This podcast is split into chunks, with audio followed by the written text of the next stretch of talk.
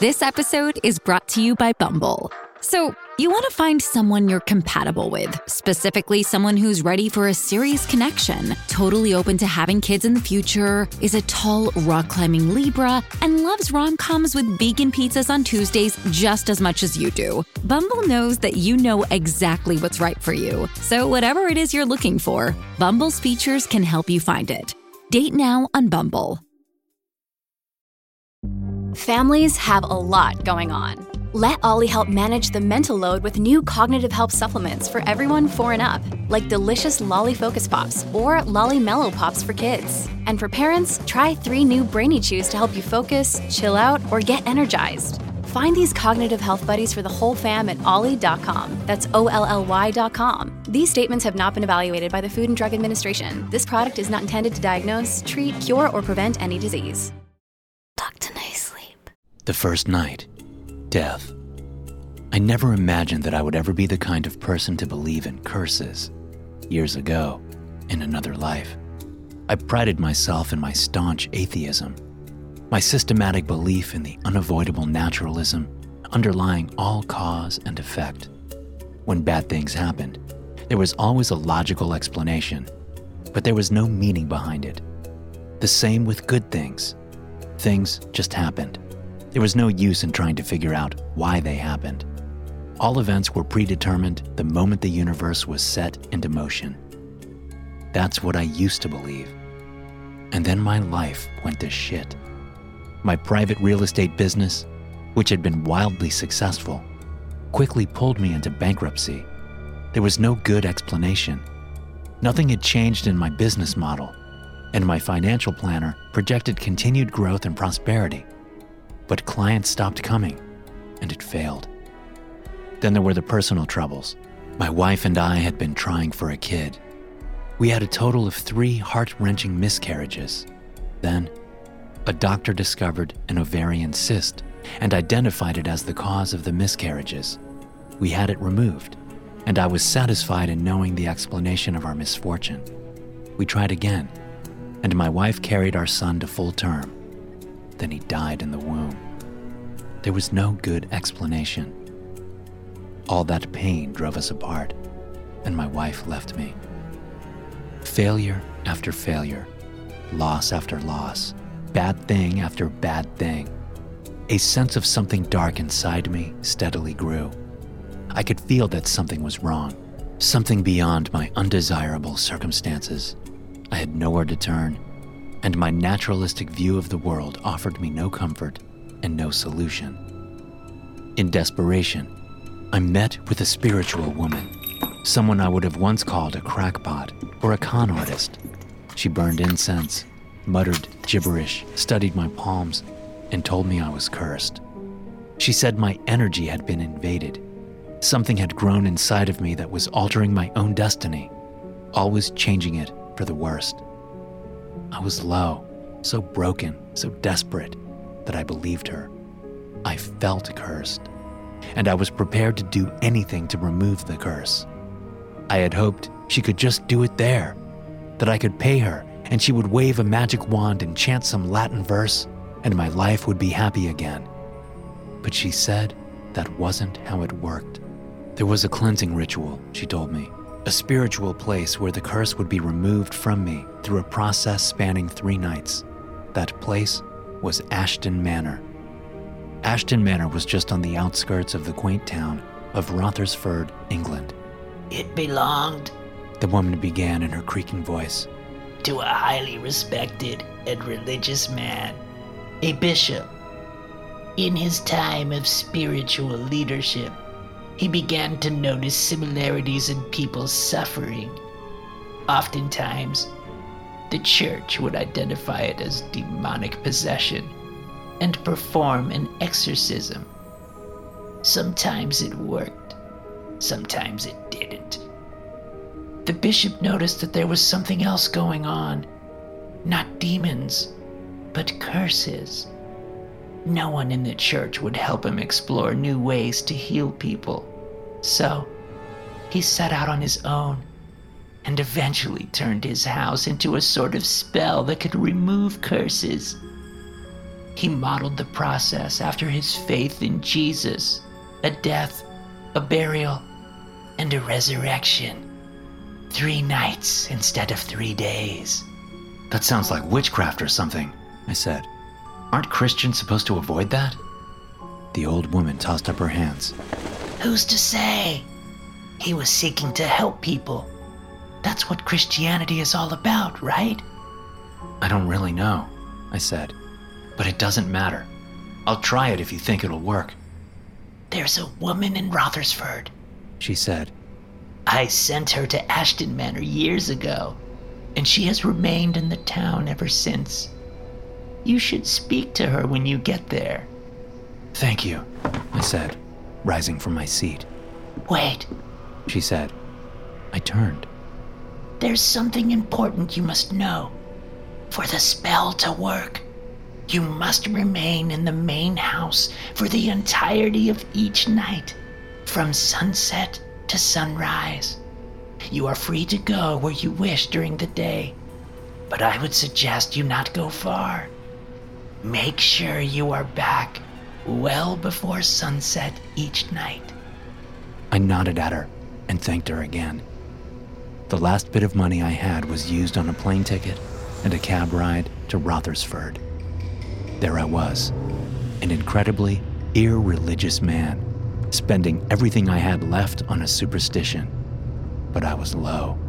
I had nothing left to try. The journey was pleasant enough. Along the way, I even felt something that I can only describe as hope. It was a foreign feeling, but I welcomed it. When I arrived in Rothersford, I was surprised at the juxtaposition of buildings. Many of the homes looked ancient, with stone walls and thatched roofs. But the storefronts downtown made some attempt at being modern, though it looked like they had given up halfway through, and there was an awkward blend of newer, stylized buildings next to the ancient ones. Ashton Manor was not in the town. It was atop a long, winding hillside. The cab driver stopped at the bottom of the hill and told me he would go no further. Unless, that is, I had a larger tip for him. Not having a penny to my name, I exited the cab with my single duffel bag and made my way up the hillside. I decided I wasn't going to meet with the woman the old spiritual lady had told me about. My mind was already made up about staying in the manor. The only thing a previous tenant of the manor could do at this point was scare me away with her stories. My hike up the hillside was invigorating, and I reached the front gate with spirits as high as the hill it sat atop. If I thought parts of the town looked old, Ashton Manor was something else entirely. The main structure, which sat at the end of a long cobble road, looked like a castle from a storybook. There were extended areas stretching around the manor that were probably once gardens, but now they were overrun by shrubs and weeds, though some trees remained as they once were, with vibrant blossoms of purple and red. At the end of the cobble road was a second gate, which led to the stone stairs at the foot of the massive building. The gate had a rusted A and M at its center. It also wasn't locked and swung open with a creak. I walked up the stairs and pulled open the large wooden door by its finely crafted handle. I was shocked to see that the building was well kept. There was no dust. There was no spider webs. There were no rat droppings. No signs of life whatsoever. Exhausted, I made my way to the first room I could find with a bed. It was on the second floor. The sun was almost set. I had no idea what was going to happen, but I planned on simply sleeping until the sun rose again the next day. Despite my anxiety for the coming hours, I fell fast asleep. I awoke to a rhythmic creaking sound. Someone was walking on the old wood floors. It was dark outside. I jolted up and peeked out into the hallway. Nothing. The creaking was somewhere downstairs. I pulled out my phone and turned on its flashlight. At the bottom of the stairs, I followed the sound into the study. A fire was ablaze in the grand fireplace. A figure was standing in front of it. Long priestly robes covered the figure's body. and atop its head sat a large bishop's hat. The figure slowly turned to me. I found the source of the creaking bone on bone. The face that turned to me was a fleshless skull, a living skeleton. The dead bishop held some ancient book in his skeletal hands. I was terrified, and yet somehow I was excited. This creature before me gave credence to the rumor surrounding Ashton Manor. Curses might be real, and I might be able to remove mine. The bishop beckoned me with a bony hand. I approached him. He pointed to the fire. The flame swirled and shuddered. A hand reached out of the fire and grabbed the stone floor. Someone was climbing out of the fire. Long blonde hair covered the face. The person stood, and as the golden locks parted, I saw that it was my ex wife. Only there were empty pits where her eyes should have been. Emily! I gasped. She clutched her stomach. It was bleeding. She reached her hand into an opening in her abdomen and began pulling out something solid and bloody. I knew what it had to be, and I refused to watch. Cursed or not, I wasn't going to stay here for another second. I sprinted for the massive door at the front of the house and pulled at its handles. It didn't budge. Emily appeared in the foyer. She was cradling the unspeakable thing in her arms and moved towards me. I ran down the hallway opposite of her, looking for another door. I found myself in a dining hall. Every door was locked. There was a massive window. I picked up a dining chair and motioned to throw it through the glass. Wood splintered. I tripped. Hands with rotting flesh clinging to their bones clutched my ankles. They had burst through the floorboards. I kicked free and ran out of the room. As I moved through the hallway, more zombified hands reached for me. Some broke through the floor, others through the walls on either side. A steady drone of horrifying moans emanated from the numerous holes. I didn't know what to do. There was nowhere to go. I ran back into the study where the bishop was. If he, whatever he was, had started this ritual for removing curses, maybe he could stop it. Please, I shouted. I don't want this anymore. Make it stop. Please let me go. The blank skull just stared at me. More dead arms splintered the floor. I fell. They grabbed me by my ankles and my wrists. I was pinned, face up, to the floor. I suddenly noticed that the floor was covered in $100 bills. Emily, or rather the thing that looked like her, entered the room. She approached me, a sacrificial dagger in her hand. I screamed and tugged at the rotting hands that held me, but I couldn't break free. Emily kneeled beside me, her empty eyes looking at my chest. She plunged the dagger into me, just below the sternum. The dagger slid down past my belly button. I was cut wide open. I shrieked louder as Emily plunged her hands into my intestines. She pulled something out of me. It was grotesque and fleshy. It was alive. She tossed the creature into the fire behind me. Emily returned, carrying a burning log in her hands. She dropped it, and the money covering the floor burst into flames. I continued shrieking. I was being burned alive. My flesh bubbled and dripped from my body. The blood streaming from my stomach boiled. All the while, the thing that looked like Emily and the dead bishop stared at me in silence. Darkness crept behind my eyes, and I lost consciousness. Gentle rays of sunlight moved through the windows and into my eyes. I sat up. The study was empty, and I was completely unharmed. When you need mealtime inspiration, it's worth shopping Kroger, where you'll find over 30,000 mouth-watering choices that excite your inner foodie. And no matter what tasty choice you make, you'll enjoy our everyday low prices, plus extra ways to save, like digital coupons worth over $600 each week. You can also save up to $1 off per gallon at the pump with fuel points. More savings and more inspiring flavors make shopping Kroger worth it every time. Kroger, fresh for everyone. Fuel restrictions apply.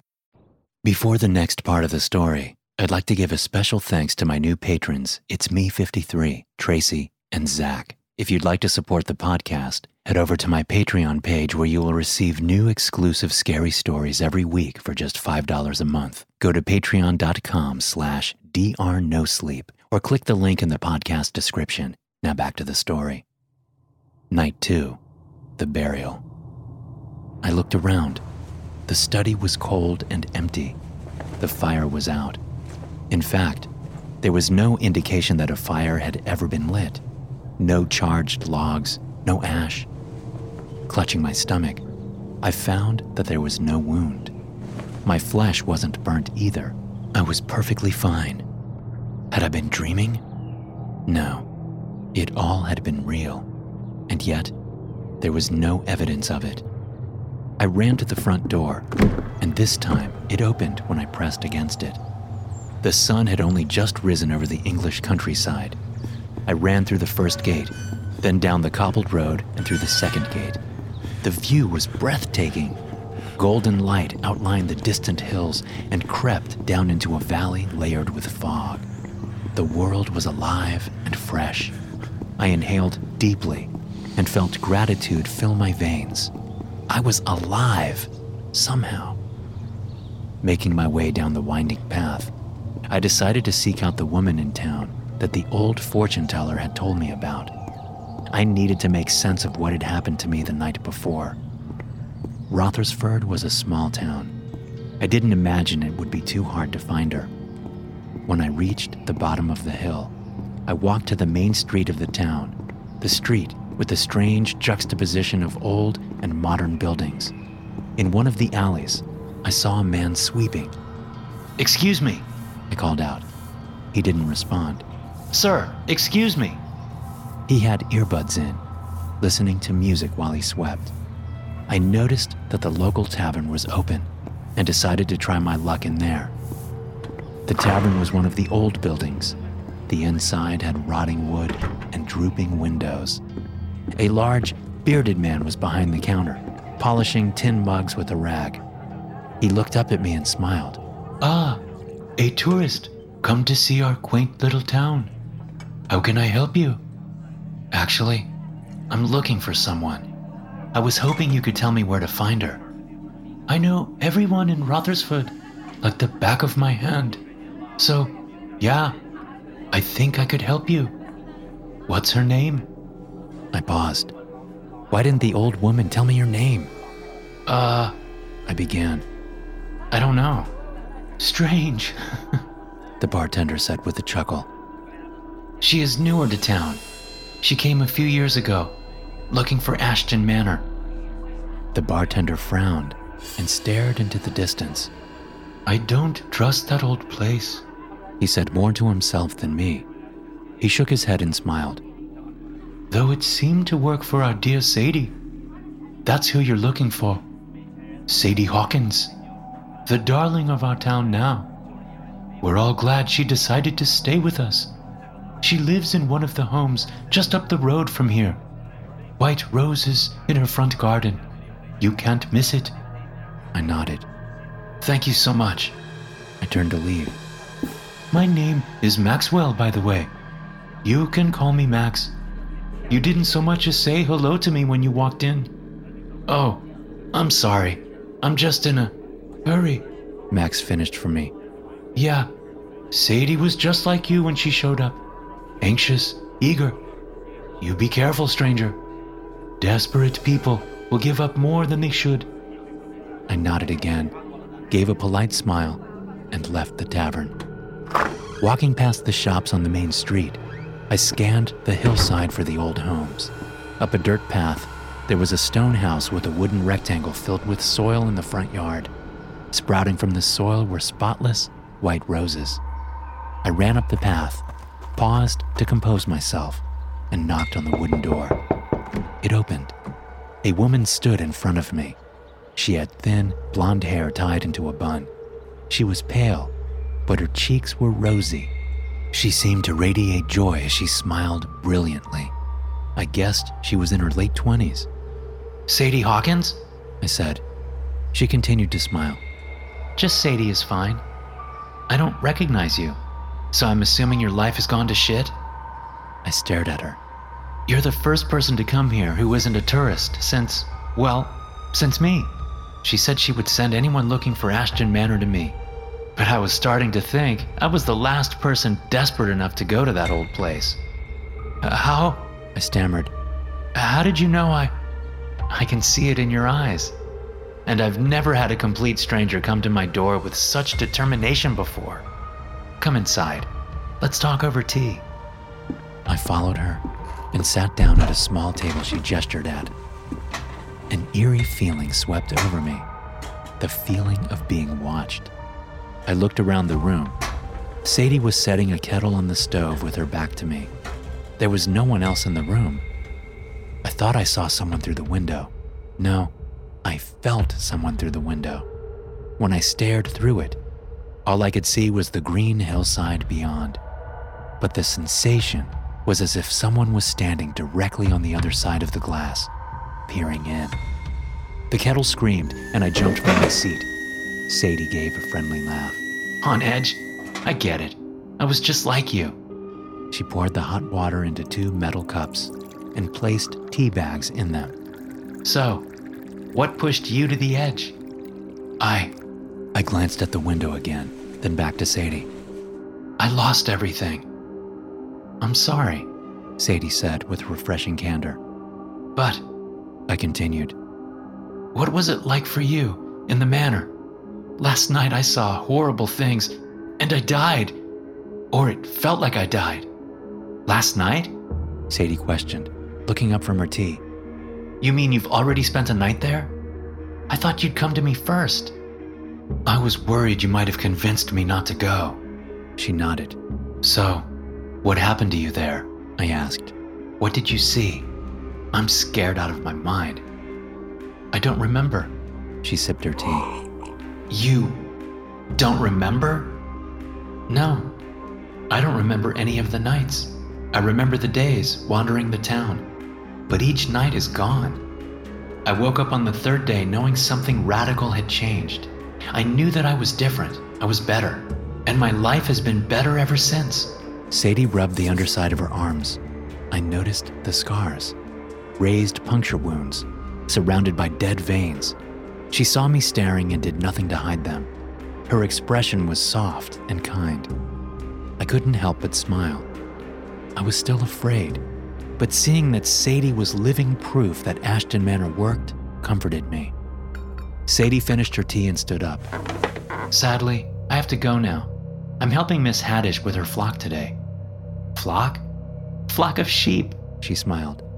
This is a wonderful town full of wonderful people. I hope you'll decide to stay when this is all done too. I'd love to talk more tomorrow. I'll be at the local coffee shop for most of the day. I thanked her and left the house. Again, I felt the presence of someone else. Sadie and I walked side by side, but someone was following behind us. I turned and saw no one. Sadie and I parted. I spent the rest of the day roaming the countryside. Dread rose as the sun set. Its descending arc across the sky was the sign I needed to head back to Ashton Manor. When I made it back to the manor, I returned to the room I had slept in the first night. However, I didn't plan on sleeping at all. I wanted to be prepared for whatever would happen, not shocked out of my bed. The last bit of light died behind the distant mountains. I knew I was now trapped. I wandered the hallways but kept my distance from the walls for fear of dead hands reaching out to me. Instead, I heard a soft weeping somewhere in the house. Eventually, I found that it was coming from a trap door that led to the cellar. Deciding to confront the horror head on, I pulled open the wooden door and climbed down into the cellar. There were candles lit around the dirt floor. A grave had been dug in the center of the room, and Emily was weeping in front of it. She held something to her chest. The dead bishop stood at the other side of the grave. I already knew what Emily was holding. She turned to me with her empty eye sockets and lifted our dead son in the air. I wanted to cry and puke and scream all at once, but I just stood there. Red was pouring from the black holes where Emily's eyes should have been. She was crying blood. Our pale, motionless baby boy had the same empty eyes as Emily. Place it in the earth. A voice rang across the room. It emanated from the bishop's skull. Every regret, every wound, everything that burdens you, place it in the earth. Bury it. I slowly moved to Emily. She handed me the child, and I began to weep. I knew it wasn't really him, but it seemed so real. This helpless infant in my arms. How long had Emily and I held each other while talking excitedly about his future? When he had died, our lives died with him. I kneeled and placed him in the grave. Emily, still sobbing blood, jumped into the grave and lay next to our son. The bishop pointed at the grave. I shook my head and backed away. There was no way I was climbing into that trap. The bishop held up his hand and closed it into a fist. The whole house began to shake violently. I struggled up the wooden ladder and closed the trap door. When I ran to the foyer, I discovered with horror that the windows were obscured completely by dirt. The entire manor had somehow moved underground. The house continued to shake, and long cracks snaked across the windows. The shaking stopped. I backed up slowly and held my breath. Everything was still. All at once, the windows shattered and cold dirt came pouring in. It didn't stop. It was flooding the house like water. I stumbled up the stairs. The windows on the second floor also shattered, and the dirt pouring from them pushed me back down. Panic consumed me. I was going to be buried alive. I considered that I would wake up unharmed the next day, but that did nothing to calm my mammalian instinct to fight for my life. The dirt was heavy and up to my thighs. I couldn't move. The ceiling burst and dirt fell from there as well. The sound of it all was like a great waterfall. I screamed and earth filled my mouth. I choked. Falling earth forced me onto my back. I was covered completely. When I coughed, there was nowhere for it to go. Pressure filled my insides as pressure also crushed my outsides. The weight increased. I thought my skull would crack. Then the pressure stopped building as the mansion was filled completely. My diaphragm contracted as it cried out for air, but I couldn't even gasp. Consciousness fled me. I awoke again on the wooden floor. The day's first light filled the room. There wasn't a speck of dirt to be seen. Night 3 Resurrection. I sat up and gasped. I was no longer buried under the cold earth, and the house was above ground once more. Laughter escaped me. Briefly, while I had been buried alive, I panicked when I thought that things might be different this time, that I might actually die. But here I was again, unharmed. The strange ritual of Ashton Manor was real, and I felt more hopeful than I had in a long time. The house didn't frighten me that morning as it had the first. I had a growing faith in the rules of the house and knew that nothing would happen to me during the day. I ventured into the study. There was no bishop, but his religious effects, the hat and robe, sat neatly in an old velvet chair. Looking at the enormous wall of books, I noted that there was a blatantly empty section, a grouping of shelves in the middle of the wall that contained no books at all. Then, I felt a disturbing sensation the piercing perception of being surrounded by people staring at me. It was like the feeling in Sadie's house, only more intense. But again, there was no one to be seen. I decided to go meet Sadie at the local cafe. I walked leisurely from the manor and out onto the hillside. Again, I was overwhelmed by the beauty of the morning light cascading onto the countryside. The cafe on the main street was one of the modern looking buildings, just across from the old tavern. Inside, I found Sadie sitting alone at a table, sipping coffee and reading a book. She looked up as the bell above the door chimed, declaring my entrance. She smiled. Hello, stranger. I smiled back and sat down across from her. We sat in silence for a moment. Oh, I said awkwardly. I just realized I've never even told you my name. Maybe it's better if you don't. At least not today. tell me tomorrow, after it's all over. Because I'll be meeting you again for the first time. Maybe we'll even decide to go by a different name. I couldn't imagine that I would feel different enough the next day to want to change my name, but I didn't question her. The waiter came by, and Sadie offered to buy me a cup of coffee since I had no money.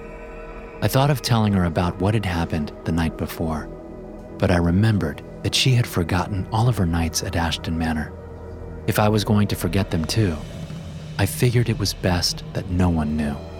It was better that I not burden Sadie with the horrors I wouldn't recall. I looked down at the scars on her arms. So, I said, if you don't mind me asking, was it addiction that brought you to the manor? She was unfazed by the question. No, it was a curse. Right, sure. But I mean, did that manifest as an addiction? Was drug use the thing that ruined your life? No, it was the curse that ruined my life. I frowned. Sadie saw my frustration and sighed. Look, she began. The problem with every doctor and every shrink I ever saw, back when I was using every day but still had some money to seek help, was that they always treated the symptom, not the root problem. My dependency on heroin was a symptom. It was a symptom of the curse. I leaned back in my chair and thought for a moment. I guess I still don't know what a curse really is. Sadie smiled. She looked out the window.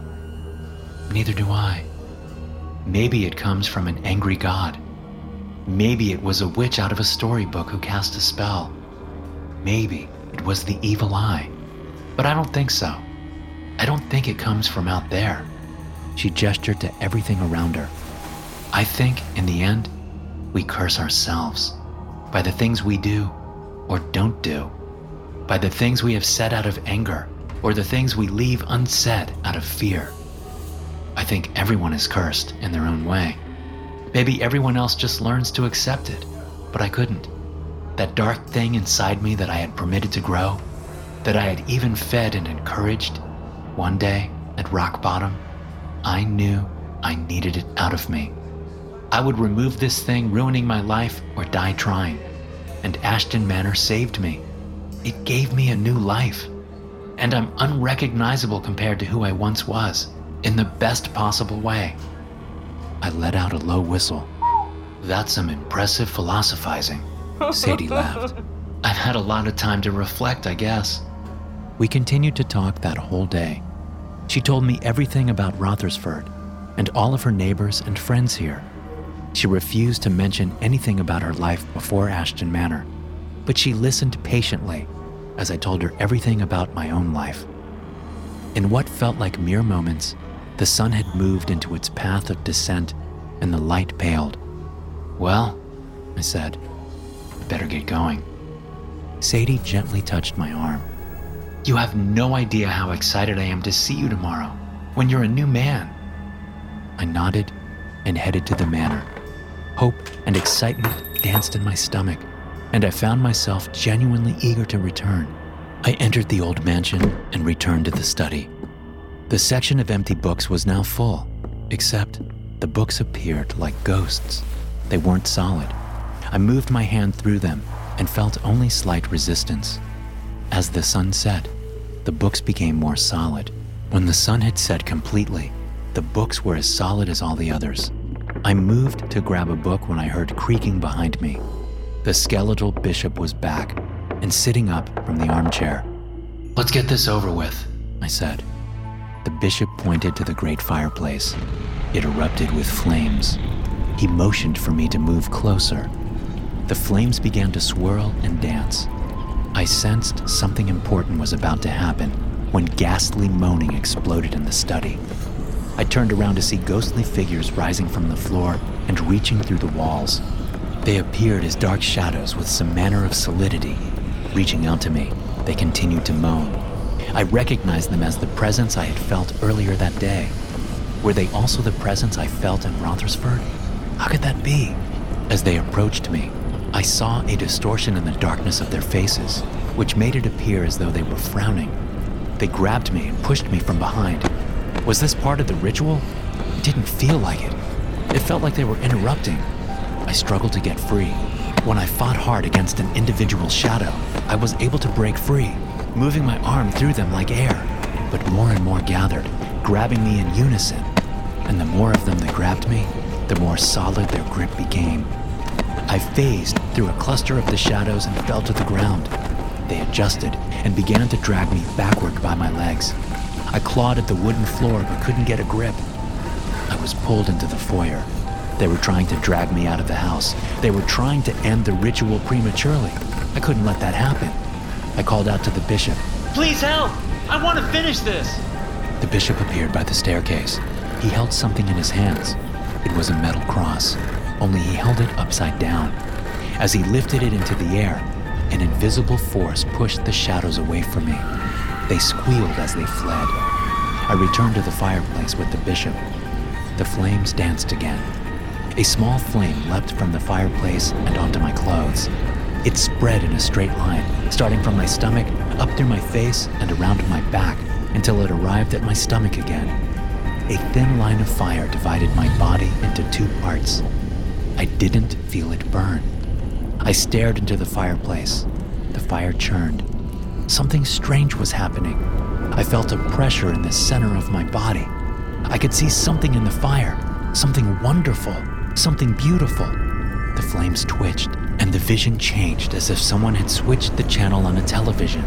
I now saw something horrible, something any religious person would have called hell. I can hardly explain what I saw, but the feelings remain. Every horror you could imagine, every bad thing, was in the fire. The flames twitched again, and the beautiful vision returned.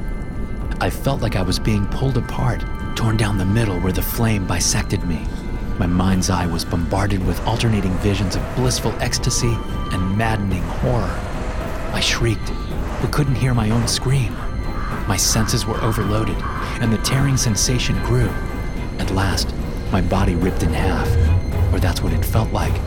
The fire went out. I must have been trapped in front of the fireplace for hours because the sun was already rising. I was staring down at my own body. I was passed out on the floor, and yet I was floating in the air. Was I dead? My body stirred and sat up. I saw myself smile and laugh excitedly, and then run out of the front door of the manor. Looking down at my own hands, I saw that they were semi transparent, like a ghost. Around me, roaming the mansion, were other ghosts. They were the shadows I had seen, only now they looked like pale people. One of these ghosts looked just like Sadie. I followed the Sadie shadow out of the mansion, still confused. She floated through the air until she arrived at Sadie's house. The shadow that looked like Sadie watched the physical Sadie through the window. It was her. This shadow was the presence I had felt when I had talked to Sadie. She just sat at the window and watched sadly. I saw my own body run up to Sadie's house. Sadie and myself embraced and even kissed. They both laughed happily. The realization grabbed my reason like dead hands through the floorboards of my mind. I was the shadow. I was the curse. I was the bit that was removed from myself, the part that the other me didn't want. Next to me was Sadie's curse, and the other shadow people I had seen in the manor were the curses removed from previous visitors. But Sadie and myself were completely unaware of what had happened. Those books on the shelves were the stories of each shadow. Each of them had written about their experience at Ashton Manor, the experience that their bodies didn't remember.